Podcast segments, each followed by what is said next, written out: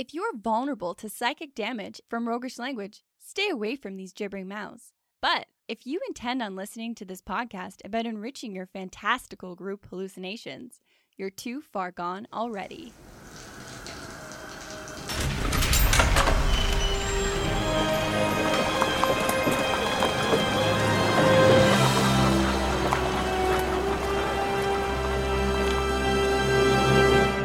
Your next game is going to be a song of ice and fire, and the other ones too.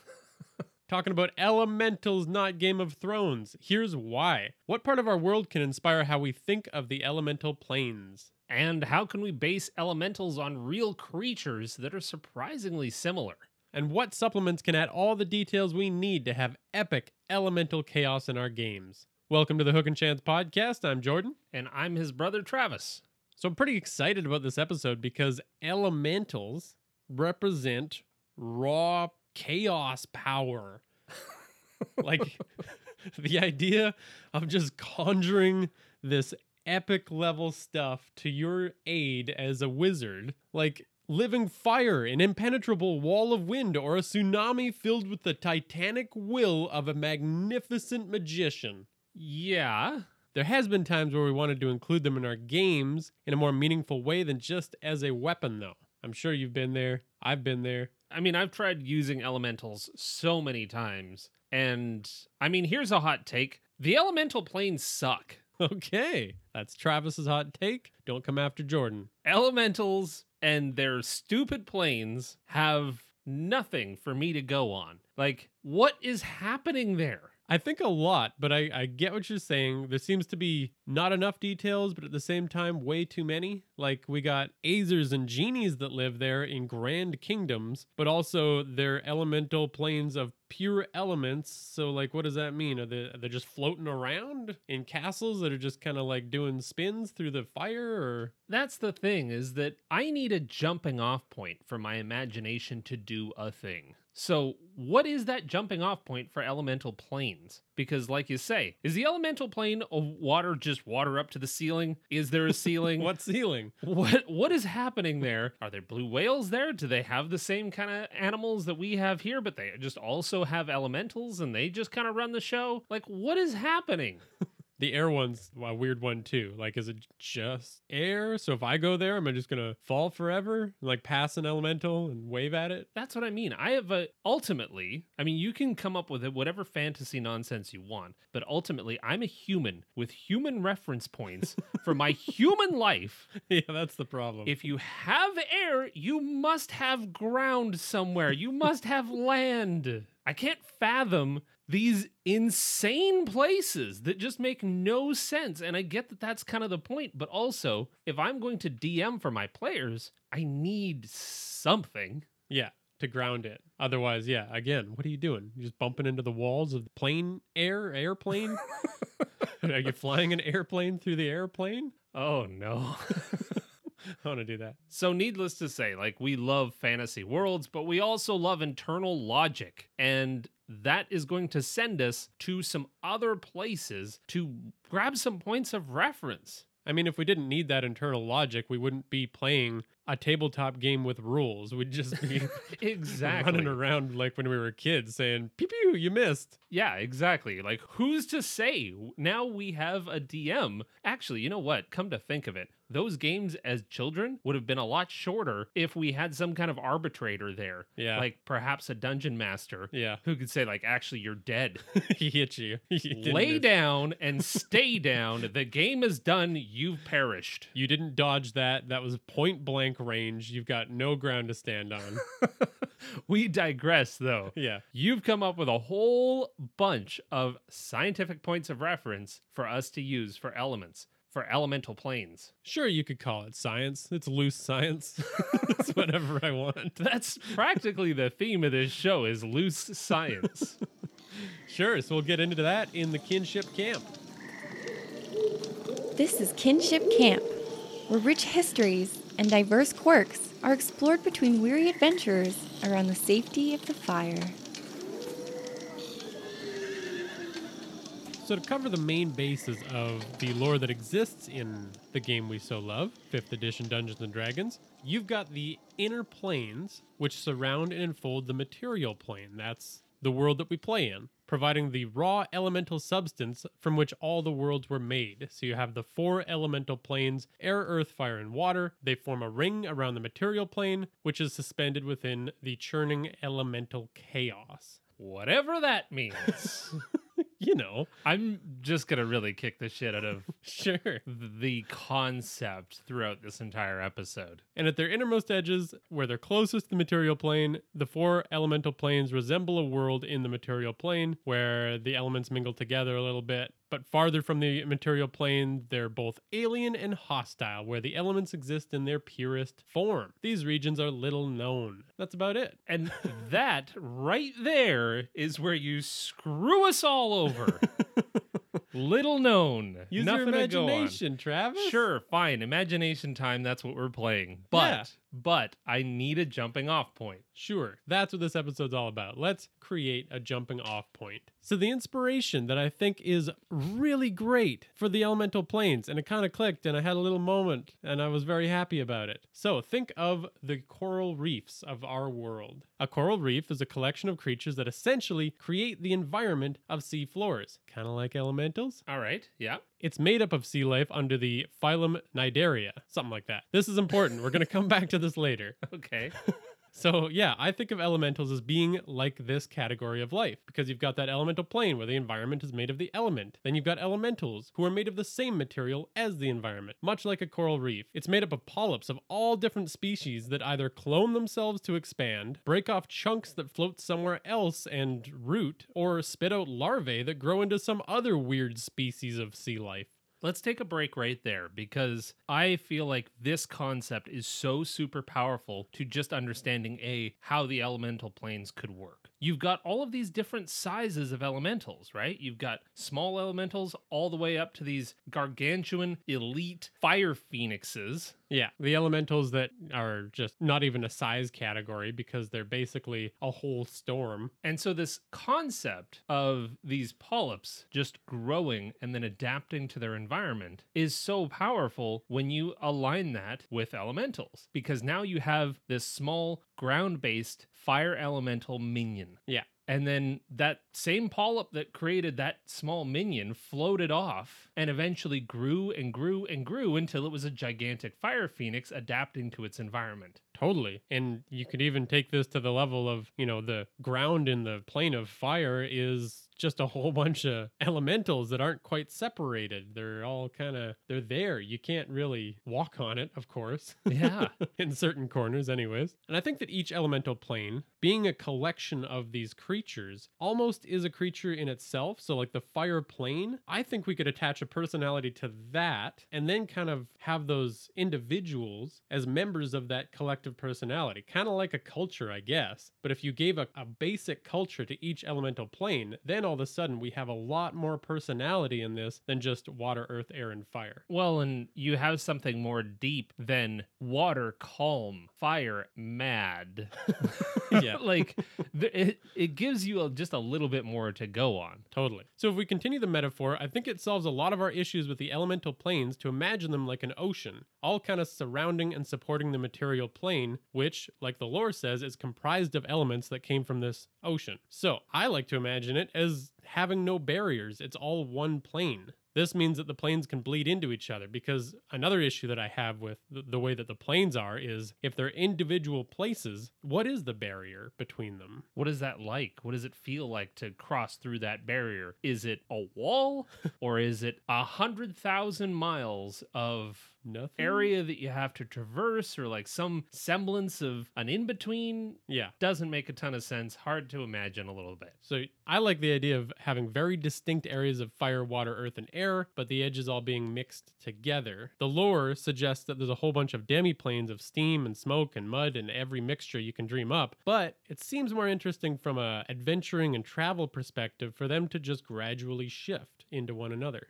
Well, I like this idea because, again, like you said, with that metaphor of the ocean, the ocean has coral reefs. It has blue, warm waters. It has beaches. It also has a terrifying darkness nightmare world that swallowed the Titanic and has glowing, horrible anglerfish down there. Like, we've got the, the entire gamut Yeah. of what the ocean is. And I mean, talk to any biologist, and they would probably tell you that there's hundreds of thousands of small little biomes all over in the ocean. And much like the lore of the elemental planes, the deepest parts we do not understand. There we go. Very alien to us. And I think when you imagine it with these transitions, you can actually begin to imagine other inhabitants other than just pure elementals and how they could actually make a home there. Because again, Azer's drifting around in pure fire doesn't really make sense to me. But if there's some earth in the fire, if there's volcanoes and magma and volcanic rock for them to build on because it's kind of mixing with the earth plane, all right, that makes sense. Absolutely, yeah. Let's talk about what could actually be there if we were to visualize some of, let's say, the fire plane. Let's start there. Sure. I mean, it works for these places to still be insanely large, but in each of those kind of transition regions, you could have the fire plane transitioning into Earth, being full of volcanoes and volcanic rock. You could have it transitioning into water, which might just be a sea of magma. A transition into air could be a never ending firestorm that the immune inhabitants might just treat as strong winds, but adventurers are going to have a much tougher time. But maybe it's full of massive airships that provide moving fortresses for its inhabitants. Well, and I like that because if you've got the lava and you've got ocean, then you've got essentially what's happening in Hawaii all the time lava meeting ocean and creating new land. And it really also helps me consider okay, so the inhabitants of an area that is mostly fire could absolutely leave that area. They can go well deep into the into the realm of earth elementals. Yeah. That being said, they're probably not comfortable. Just like I'm not comfortable in Antarctica, but I can go there. Absolutely true. So we'll have all of these different elementals with preferences of where they could be, but you've got a bit of that chaos happening when you have these elementals that can go anywhere and do anything within all of the four elemental planes and all of those demi areas in between. So we've got elementals that can go anywhere and do anything within these four elemental planes and all of the demi planes in between. Where lava meets ocean or lava meets water, you've got steam. And there's some steam elementals in that general region, but they're also getting the hell out of there and they're going into the fire region and they're going into the ocean region. And who really cares? Because we can do it, so why can't they? Yeah, and I really like thinking of the elementals themselves as kind of just like these roaming creatures, but other inhabitants are, you know, making deals and and building kingdoms just like on the material plane. Why not? Well, you've got kings and you've got deer,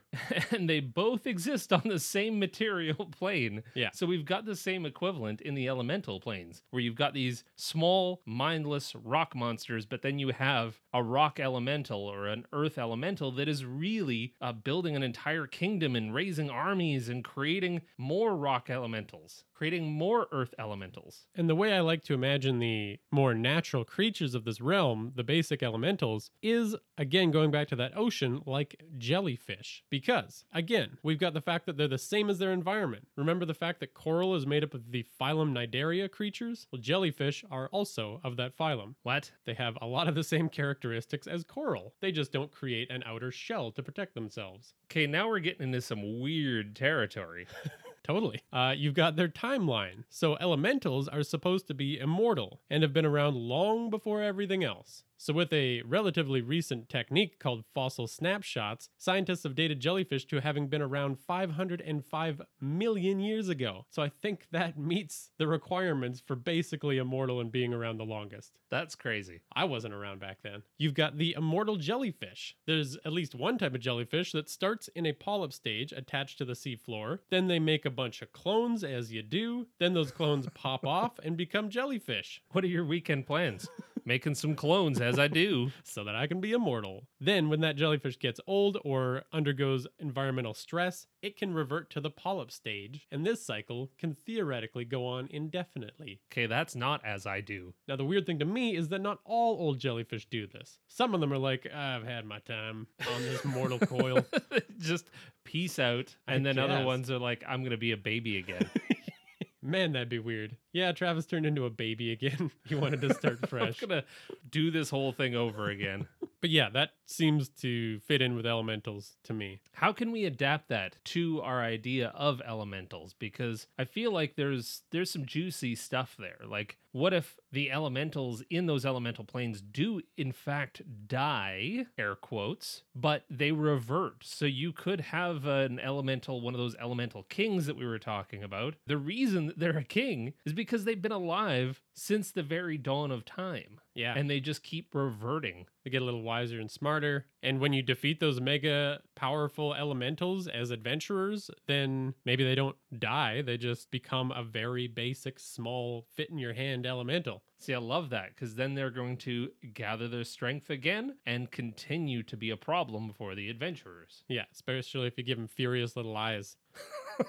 just to shoot daggers at Yeah. them, just so that the adventurers know Yeah. that they have not completed. They've just simply pissed it off. Yeah, and then it crawls away like a slug. Cartoon eyes. Staring back at you with its cartoon angry eyes. You've got the fact that jellyfish are already water elementals. They're 98% water. I mean, that's like 10 more percent than us. Yeah. They're like super water. Don't you feel a little bit like a jellyfish when you drink too much water? No, I just have to pee. Fair enough. They come in all sizes. So you've got jellyfish from 0.5 millimeters uh, to having tentacles that are 27 meters long. That's 120 feet. That's a little longer than two city buses and also longer than blue whales. That is absolutely wild that they can get that big. And immediately I can see in an elemental plane introducing my players to a minuscule elemental, like a tiny little bipedal elemental that can walk in their palm, Yeah.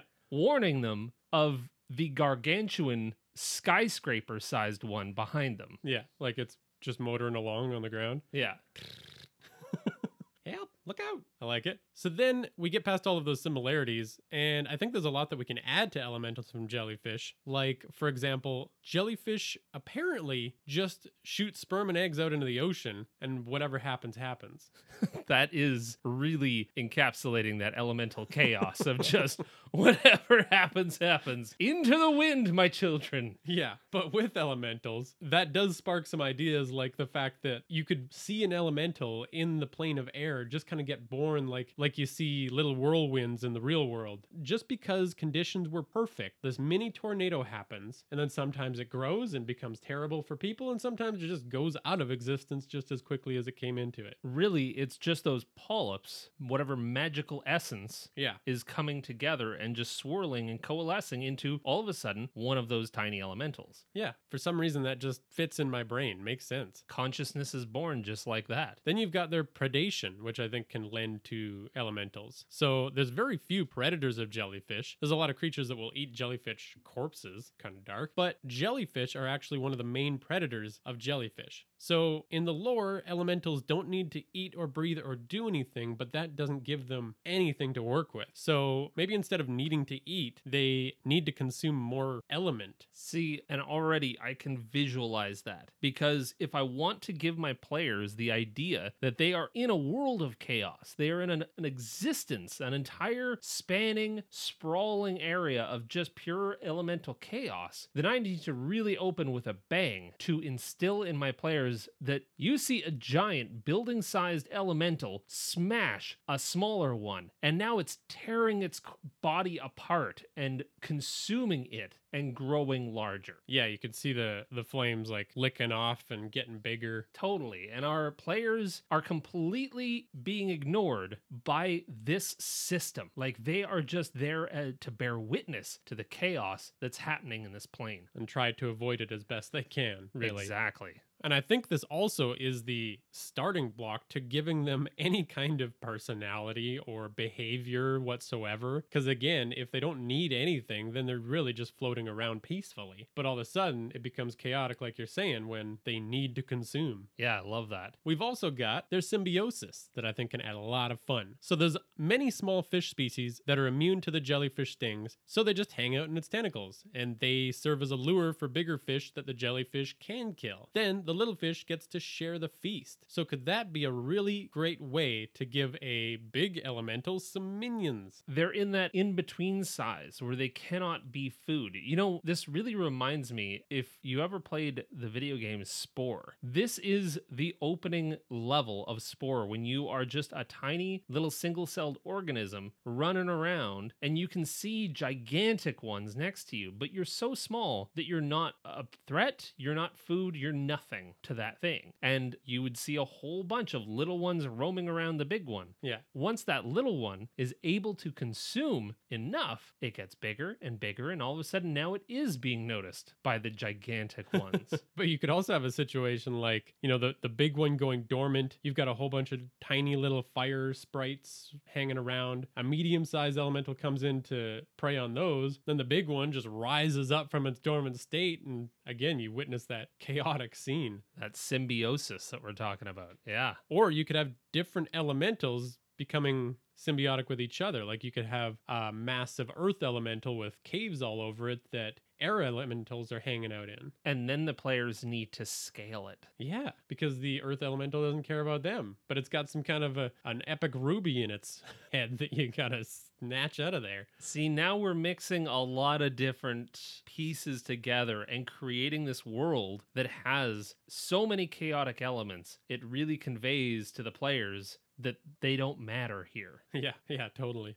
Then I learned about a jellyfish like creature, and here's my words falling apart the siphonophore, the Nanomia bijuga. Gesundheit. Thank you. They're a jellyfish like colonial creature, meaning it's made of many individuals that are all clones of each other, but they have nerve fibers running through the whole collection. So each individual develops a specialized purpose, like feeding or propulsion. Once they have developed this, they can't function on their own. They have to be part of that collective because you can't just be a mouth. you'll you'll sink. I mean, I've called I've been called terrible things in the past.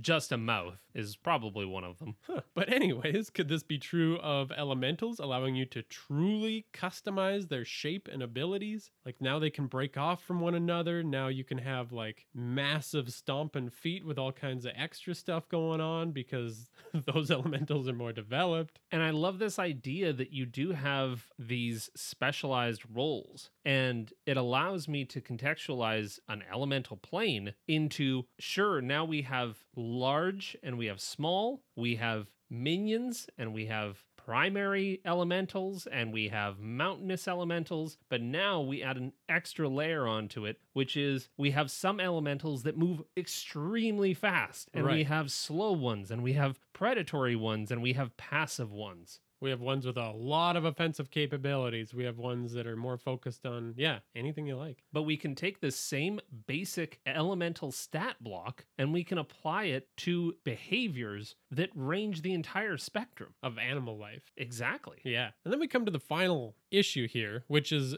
differentiating the elementals a little bit more. Because, of course, sometimes we get the opportunity to role play with or as an elemental. And when this does happen, it'd be nice to have some idea of what they're going to be like other than just a consume, consume. So if we apply a general personality to each element, then we can also extrapolate and add details to the planes that we're talking about. I like this. So I figured, why not turn to the astrologists that have already been trying to connect elements to personalities for like a super long time? Sure. so some folks have equated the 12 Jungian archetypes to the 12 astrological signs. And the signs are all based on elements, so I think that's a pretty good place to start. Why the hell not? Let's give her. And maybe the material plane even has horoscopes based on the elemental plane. Make that a part of some religion on your main world. That's dope. I like that. Now all of a sudden you meet that girl at the tavern and she's like, hey, what's your sign? Are you a fire sign? Exactly. Are you an earth sign? I need to know. But first, we need to actually translate each one of those elements into some kind of sign. Absolutely. So I broke them down a bit. Under the water signs, you've got the Jungian archetypes of caregiver, rebel, and creator. Ooh. And I think already with those three words, you can kind of start to put together an idea of what water elementals are going to be like. I dig that. That is really good. I'm already thinking of, yeah, those and how this new water elemental is going to interact with the party. And you could even focus on one of those when you're, you know, you're in that position where you have to role play a water elemental. Are they going to be rebellious? Are they going to be more of an artist? And then if you break it down one more step, some of the traits that come from those archetypes are compassion, imagination, change, unprincipled, and perfectionism. We've got a water elemental who's creating a whole labyrinth underwater and building this place where there are smaller water elementals that can be cared for within this space. And mm. it's incredibly and immaculately crafted to be just this beautiful water palace. And it's outside of everything that the other elementals are doing because this is a very rebellious elemental. Love it. Next, we have air. So the archetypes here are jester, lover, and innocent. So we've got this playful air elemental. Exactly. The traits we're working with are joyful, passionate, and optimistic, with the downsides of being frivolous, disingenuous, and naive. This is exactly what is needed. And weirdly enough, we're back to applying traits that we always talk about, whether we're building characters or building baddies or NPCs. We're back to applying traits to a particular element so that we can roleplay an elemental. Yeah. And that gives me everything I need to go on in terms of playing an air elemental. And even imagining the planes, like already I'm seeing the differences. The water plane is going to be full of these artistic underwater towers and, like you said, mazes, but the airplane is going to be full of whimsy and delight, and, and the elemental is going to be zipping around, but there's not going to be any real structure to it. Yes. How about Earth? Well, we have the archetypes of the everyman, the sage, and the magician. So we're kind of focusing on wisdom here. The traits are empathic, wise, and intuitive, with the downsides of being insecure, overthinking, and manipulative. Hmm. See, I like this wisdom, empath, intuitive kind of nature. We've got the Earth Elemental Titan, which is that gigantic ass turtle. And it's very much in line with being wise, what we think of as turtles is wise, you know, giant tortoise, Slow moving. slow moving, maybe a little bit overthinking, that We're- kind of thing. Kind of talking about the Ents vibe from Lord of the Rings. Like, Yeah. that seems to kind of line up with all of this. Love it. And then finally, fire. The archetypes are the ruler, the hero, and the explorer. And they're going to have the traits of responsible, courageous, and ambitious, with the downsides of being controlling, arrogant, and sometimes aimless. Hmm. And now I want my players to encounter a fire elemental adventurer that just wants to come with them. that being said, it's obviously a problem. Yeah, things are going to go bad fast. Fire elemental. The other thing that I think is kind of cool about all of the things that we've talked about is that now when you get elementals that are in the material plane for whatever reason, they are interacting with the world in a much more meaningful way. You can kind of envision how each of these elementals is going to behave. And not only that, but if they are still that consuming monstrous elemental, you can play them as wanting to consume the elements that are in individuals. Like we've got lots of water in us, so a water elemental is just going to try and suck that out and leave a husk. Earth elementals, we've got metals in our bloodstream. It's going to want those. and even from the point of view of how to roleplay something as simple as some of the elemental mephites, like that is now a lot more interesting as to what those mephites are trying to do, as opposed to just pummeling our adventurers. They've actually got some goals. Yeah, some tendencies, some ways that they're going to taunt rather than all of the classics. And from all of this, I want to do things like at my player's home base, they have a fire elemental that is has to stay there because he's too dangerous. But he's sitting there as as a neutral kind of character, but neutral, maybe leaning towards positive. He's sitting there and trying to inspire the entire party to say, yes, this is the responsible thing to do. Often my players, as you well know, need a little bit of a moral compass. And I want to see this elemental suggesting that they should tackle certain really difficult tasks because it's the responsible, courageous, and ambitious thing to do. Yeah, absolutely. And maybe even get a little bit uh, arrogant and controlling about it if they say no. And now we've got an NPC that the players might actually care about just from adding some personality and some traits to something as elemental as an elemental. I see what you did there. But then, of course, you got the Earth Elemental adventure that comes along to calm everything down. well, this just gives me a ton to work with. And thank you for doing all of this fantastic research because now I'm not going to be so angry towards the elemental planes when somebody suggests that an adventure maybe takes place there. You can see it, you can take them there. Yeah. I like it. Well, to wrap this episode up, we're going to go to the Temple of Inspired Hands and talk about some supplements that can add a lot of the details that are a little more difficult to come up with than these. Sounds good. This is the Temple of Inspired Hands, where amazing products and revolutionary ideas are brought to light.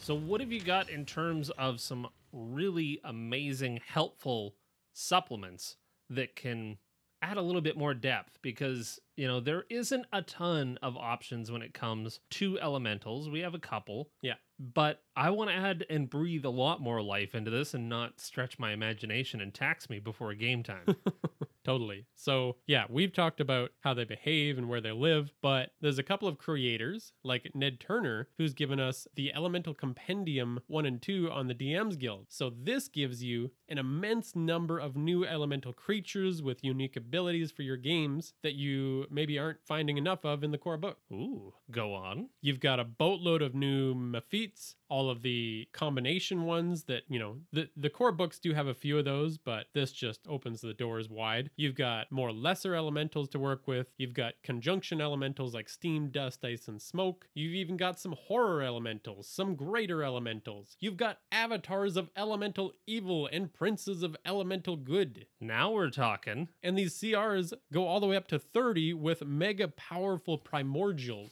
no thank you yeah. 30 seems to be pushing it Sure, but you're going to fight him. And that's all just in the first of these compendiums because the second one has much more of a focus on the other elemental inhabitants than just the pure elementals like living sandstorms, ice serpents, new azers, and just a plethora. i am digging it So that's going to fill up that massive elemental chaotic space that you are craving. that's exactly what i needed Then we have a collection of magic items for each element in the primordial bundle, which you can pick up together or separately if you just want to pick up the fire magic items or the water magic items. got it This one's by ERF Jordan, and it's got some fun stuff in here. So you can destroy enemies with the water based anchor hammer. You can summon a swarm of defensive birds with the blade of crows. what yes Or how about some fire beetles with the Ember Hive staff? Or perhaps you just want to bury your foes with the Rod of the Buried Queen. That's amazing. I love these. Yeah. So the next time you got that player at the table that's just like, I want all en- elemental stuff. Well, you're going to have to go and brave the dangers of the elemental plane because that's where your Ember Hive staff is. Yeah. So good luck. some dude just hanging out in the fire with an Ember Hive staff. He doesn't know how he got it. you just got to beat him up and take it. So each of these supplements comes with 25 unique magic items, and you can find everything I just talked about on the DM's Guild. I'm going to put some links in the show notes for you. Elemental Compendiums 1 and 2 and the Primordial Bundle, a total of 100 elemental magic items. Holy crap. Well, I'm excited. I'm excited to actually run some elemental games and throw some of these creatures in. Yeah, I certainly feel a lot more equipped after doing all this with this episode. And the person we have to thank for that is Lila G, one of our patrons that kickstarted this idea. Thanks, Lila, because I was very apprehensive about going into elementals just because of all of my passionate, burning elemental hatred towards the elemental planes. Once he's on a tear, it's hard to get him off of it. it's exhausting, to be honest. But yes, thanks for pushing us into this episode, Lila. It was great. And you know, like you said, we turned it around. Absolutely. Hopefully, our other patrons appreciate it as well, like Alan E., Matthew T, Felix R., Chris F, I See Spiders Where There Are None, The Senate, Lucas D., Lila G, the GM Tim, Nevermore, Thomas W., Tyler G, Ty N., Heavy Arms, Eric R., Aldros, Leprechaun, and Will HP. Thank you all so much for another great episode. Hopefully, you thought it was great. Tell us. Maybe we shat the bed on this one. Maybe you've got other elemental ideas that have worked really well in your games, so tell us we're wrong and you're right. I have another cool announcement. What you got? Well, we passed 500 subscribers on YouTube. Well, that's pretty neat. Yeah, and I'd love to see if we can get to a thousand because shit really starts getting weird and wild when you go over a thousand. And we're working on some really neat ideas for some more YouTube content because, I mean, props to anybody who does listen to the show on YouTube, but I don't immediately go to YouTube for my podcasts. Yeah. You're weirdos. You're outside of the normal behavior that we've set all this up around. So thank you. but we want to build video content for the video platform. So we're working on some more stuff for YouTube. So let's get the subscriber count up. If you know someone who might enjoy the show, send them a link. Or tell them what you used from these episodes out of your games, and then they'll say, huh? Where did you learn that? What? Shoot me a link. And then you play coy and you tell them you want something from them first. Wow, this escalated quickly. You can also thank Tabletop Audio for the sound effects you heard in this episode. you can follow us at Hook and Chance on Twitter, Facebook, Instagram, and Reddit. You can join an excellent community of players and DMs on our Discord. Thanks, for, listening. And, the next time you find a little elemental, put it in your pocket. Maybe it'll help. Do you come across elementals often? Every day.